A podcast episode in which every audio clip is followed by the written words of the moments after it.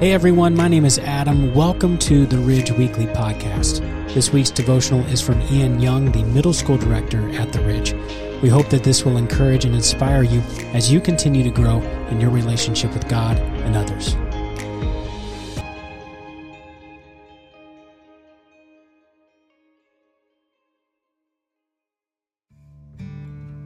What is the primary purpose of the church?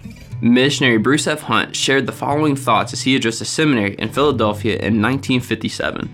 The first proposition that I would have you consider is that the work of the church is missions. That is, the work of the church is not primarily self-preservation, the perfection of organization and equipment, the improvement of the membership, or several other firsts that people might propose. The primary purpose of the church is to be on a mission, to seek those who are lost and lead them to salvation that is found by faith in Christ alone. When we lose sight of that and become an inward-facing group that meets together to listen and discuss everyone else's need for Jesus, we become more like the Pharisees than the Son of Man, Jesus. We can see that the Son of Man is like through the three different parables shared in Luke 15, the parable of the lost sheep, the parable of the lost coin, and the parable of the lost son. These reveal that his heart is to seek and save the lost.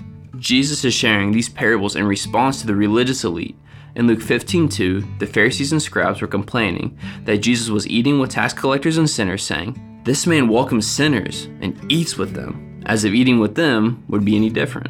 This is why I believe Jesus capped off the first parable in Luke 15, the parable of the lost sheep, by saying, "I tell you, in the same way, there will be more joy in heaven over one sinner who repents than over 99 righteous people who don't need repentance." Or in other words, 99 people who don't think they need to repent and ask for forgiveness.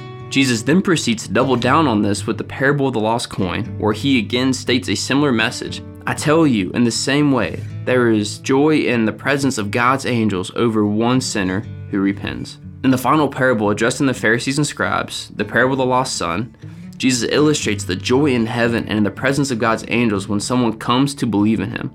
When the lost son comes home after losing all he had by living in a sinful and foolish way. In Luke 15, verses 21-24, it says, "So he got up and went to his father. But while the son was still a long way off, his father saw him and was filled with compassion. He ran, threw his arms around his neck, and kissed him. The son said to him, 'Father, I have sinned against heaven and in your sight. I'm no longer worthy to be called your son.'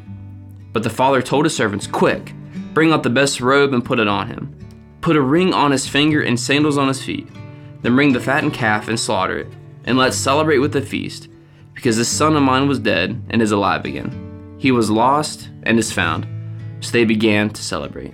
The father ran to his son who was lost, embraced him, was filled with compassion, and without delay threw his son a huge celebration, welcoming him home, displaying to us how God reacts with compassion and celebration when anyone comes to him, and showing us again his heart to seek and save the lost. Let us share that same heart, that same desire, putting away our judgments and criticisms of others, and go and seek those who are lost and lead them to the merciful and pure love of Jesus."